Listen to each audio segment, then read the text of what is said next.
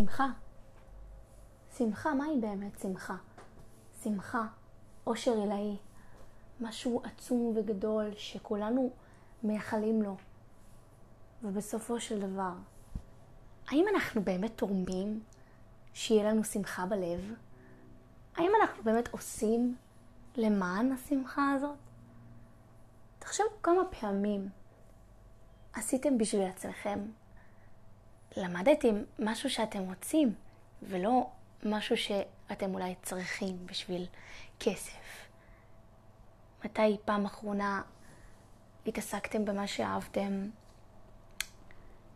יצרתם לעצמכם תחביבים שעושים לכם טוב? צפיתם במשהו שעושה לכם טוב, או קראתם איזה ספר טוב? מתי בפעם האחרונה חשבתם על עצמכם ולא על אחרים? בעיניי, שמחה, שמחה זה, זה מה שעושה את טעם החיים יותר טוב. הפשטות, הרכות, הכמיהה לטוב, התשוקה, רגעים של אהבה, אחווה. זו שמחה, כשיש לך למה, למה לקוות, כשמשהו טוב הולך לך. לפעמים שמחה מגיעה לאחר עצב. אפילו כשאת מקבלת הודעות בוואטסאפ.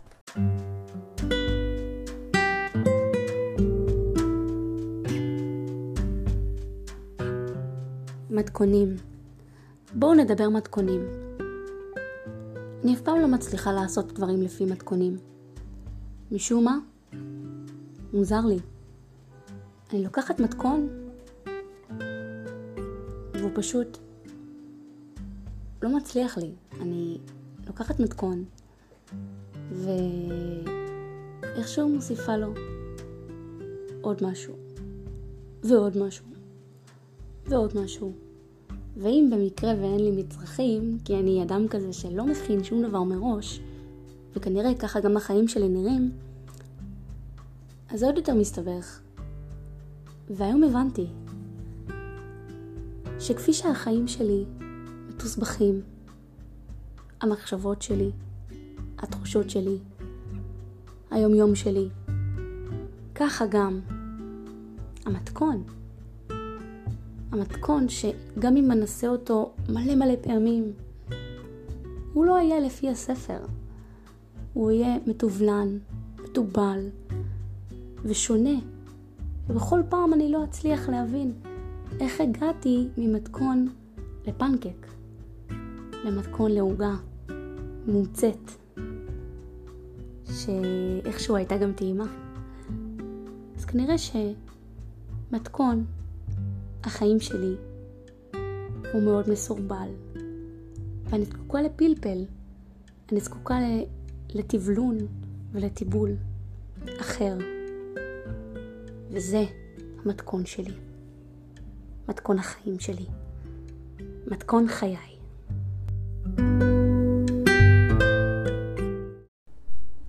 חלומות. מה זה אומר בעצם חלומות? בואו נדבר על זה בעצם. עד לא מזמן חשבתי שאם בכל יום אני אגשים חלום גדול מאוד, בסדר גודל של אני אהיה משהו בכל יום שהוא עצום וגדול, משהו בעולם הזה. אז, אז אני אהיה מאושרת. ועכשיו הבנתי שחלומות קטנים הם אלו שמרכיבים את החלומות הכי גדולים שיש. בכל יום אני מגשימה חלום חדש. מה זה אומר? בכל פעם שאני קוראת ספר, אני מגשימה חלום. בכל פעם שאני צופה בסדרה, אני מגשימה חלום. בכל פעם שאני לומדת משהו חדש, אני מגשימה חלום. בכל פעם שאני מצליחה במשהו שלא חשבתי שאצליח בו, אני מגשימה חלום. מה זה אומר? שבעצם העושר הרגעי הזה, הוא יכול להגיע בכל יום כאשר אני מבצעת מטלות שכתבתי לי מראש. והמטלות האלה יכולות להיות כל דבר, באמת. וברגע שאני מסמנת וי, אני מרגישה שמחה עד השמיים. אז מה אני אומרת פה בעצם? קחו דף, קחו עט, ותכתבו את פרויקט חייכם בכל יום מחדש. תגשימו ותבצעו. תגשימו ותחייכו. תגשימו, תבלו, תלמדו, תעמיקו. כל אלה מרכיבים חלומות גדולים וטובים. ושכחו מהחלומות הרעים. החיים גם ככה קשים.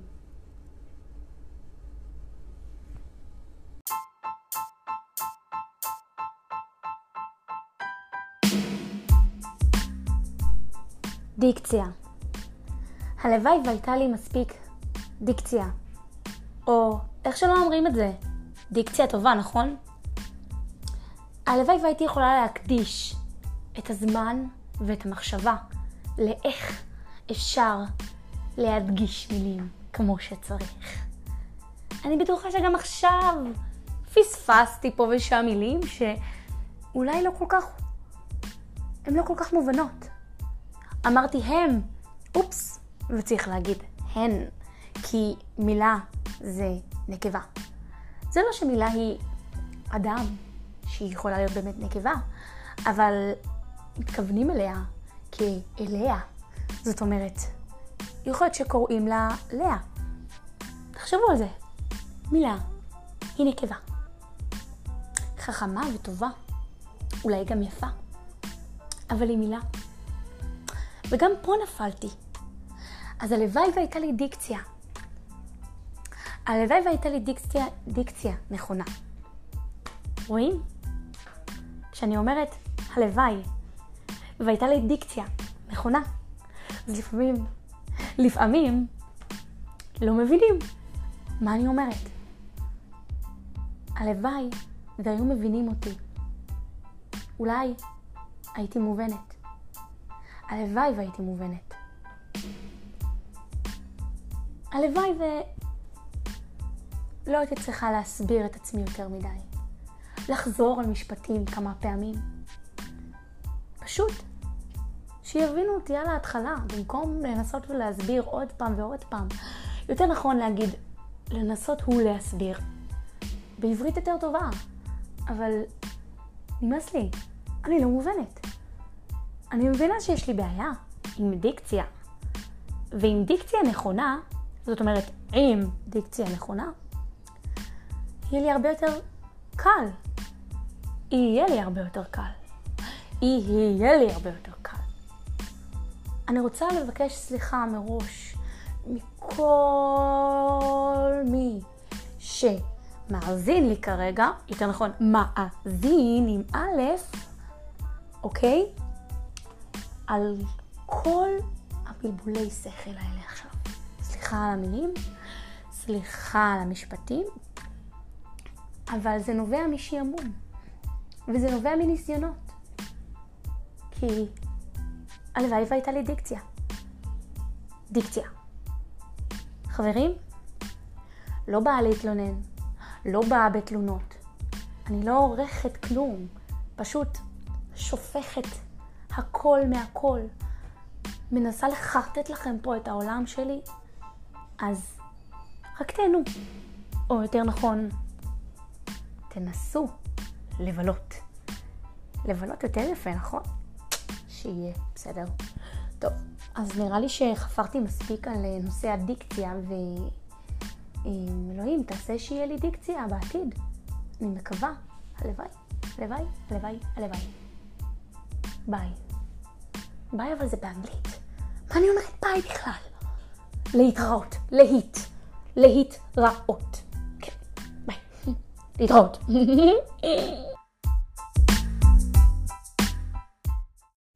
ברוכים הבאים לפרק מספר 2, בין עצב לחיוך, הפחד הגדול מהמציאות החדשה.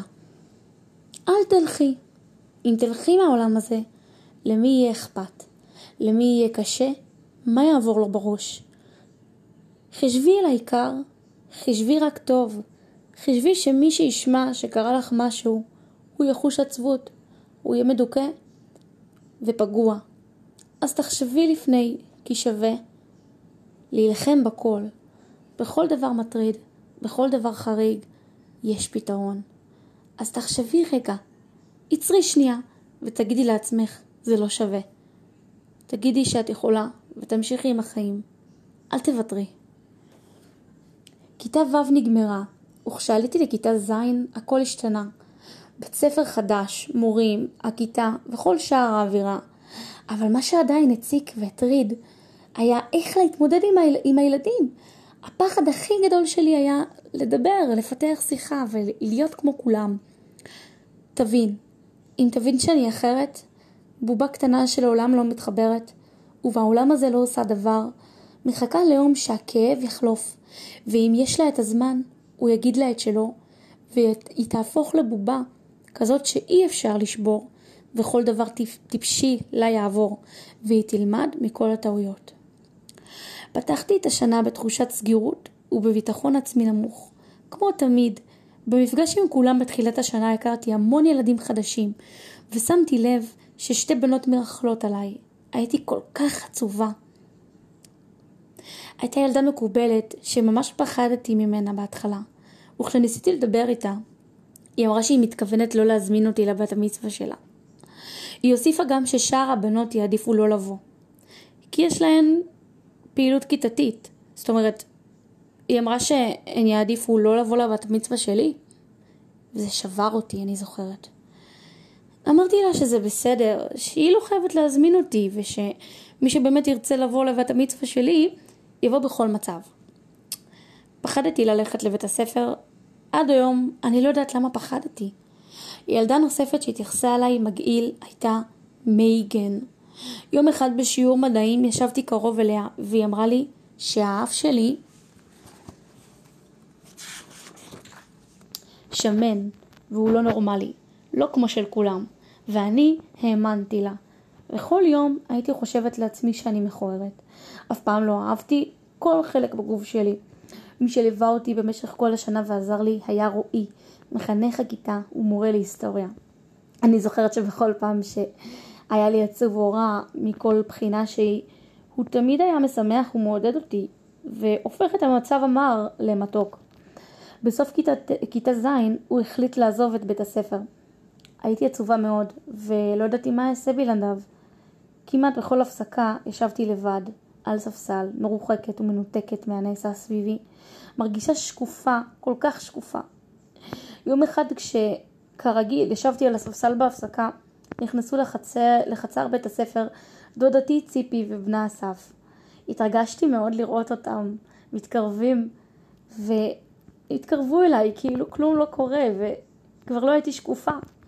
מישהו טרח לבוא לבקר אותי ולראות איך אני מרגישה בבית הספר. הביקור שלהם העניק לי המון. כיתה ח' התחילה, והמון ילדים מהשנה הקודמת עזבו, כולל לינדה ומייגן. הרגשתי שיכול להיות טוב, אולי, שלא יהיו יותר הצקות. בחופש נפגשתי עם תמרה, שנהייתה חברה מאוד טובה שלי. יצאנו המון לסרטים ובילינו. ביום הראשון הכרתי את המורה החדשה שלי. קראו לה בהירה. היא הייתה מצחיקה ומאוד נחמדה אליי. חמישה דברים. חמישה דברים שמשפיעים על אדם וממלאים את מחשבותיו. אהבה, כסף, עצב, שמחה, קנאה. אהבה. האדם לא יכול בלעדיה. לכל בן אדם יש לפחות מישהו אחד לאהוב. אח, אחות, חבר, חברה, סבתא, סבא, דוד, דודה, בת דודה, בן דודה. כסף. אדם יכול לאבד עשתונות בגלל כסף. אדם יכול לעשות דברים נוראים בשבילו. הוא יכול לא לחשוב על משהו אחר מלבדו. עצב. אדם עצוב הוא אדם שרע לו בחיים, שמציקים, שממררים את חייו, שקשה לו, כשהוא בלחץ, כשהוא מרגיש אשם, כשהוא מרגיש שלא אוהבים אותו. שמחה. שמחה היא חלק בלתי נפרד מחיי היום יום שלנו. אנחנו יכולים לשמוח ממשהו לאורך המון המון זמן שמחה נותנת לנו תחושה כיפית, תחושה של אכפתיות, חיוך. שמחה באה מתוך משהו שטוב לנו, קורה לנו, או איזה חיבוק שקיבלנו, או אהבה שמצאנו. קנאה. הקנאה לפעמים אוכלת את האדם, אדם מקנא באחר שטוב לו. הקנאה יכולה להתפתח מסתם משהו, או מדברים ממש ממש גדולים כמו משפחה טובה. קנאה מייצרת תחושה רעה שמצטברת בגופנו ולא מרפה. ישנם דברים שאנחנו לא יכולים לשנות, אבל אם נתרום את חלקנו לסביבה, נוכל לחיות חיים טובים יותר ובעולם טוב יותר. אנשים בשואה רצחו אנשים אחרים רק בגלל הקנאה. אנשים אוהבים כסף יותר מדי ומוכנים לסכן חיים של אחרים בכדי שלהם יהיה יותר טוב. תמרה ואני ישבנו אחת ליד השנייה, והיה כל כך כיף ומצחיק איתה. היו לנו המון המון מריבות, ובסופו של דבר תמיד השלמנו. עד הפעם האחרונה, הריב האחרון שלנו, שהיה כל כך עצוב. כל כך כעסתי על עצמי, למה נכנסתי? הריב ביני לבין תמרה נמשך המון זמן, עד סוף השנה, אך גם אז לא השלמנו באמת. בעקבות המחלה שלי, הפכנו לחברות ממש טובות. תודה לך.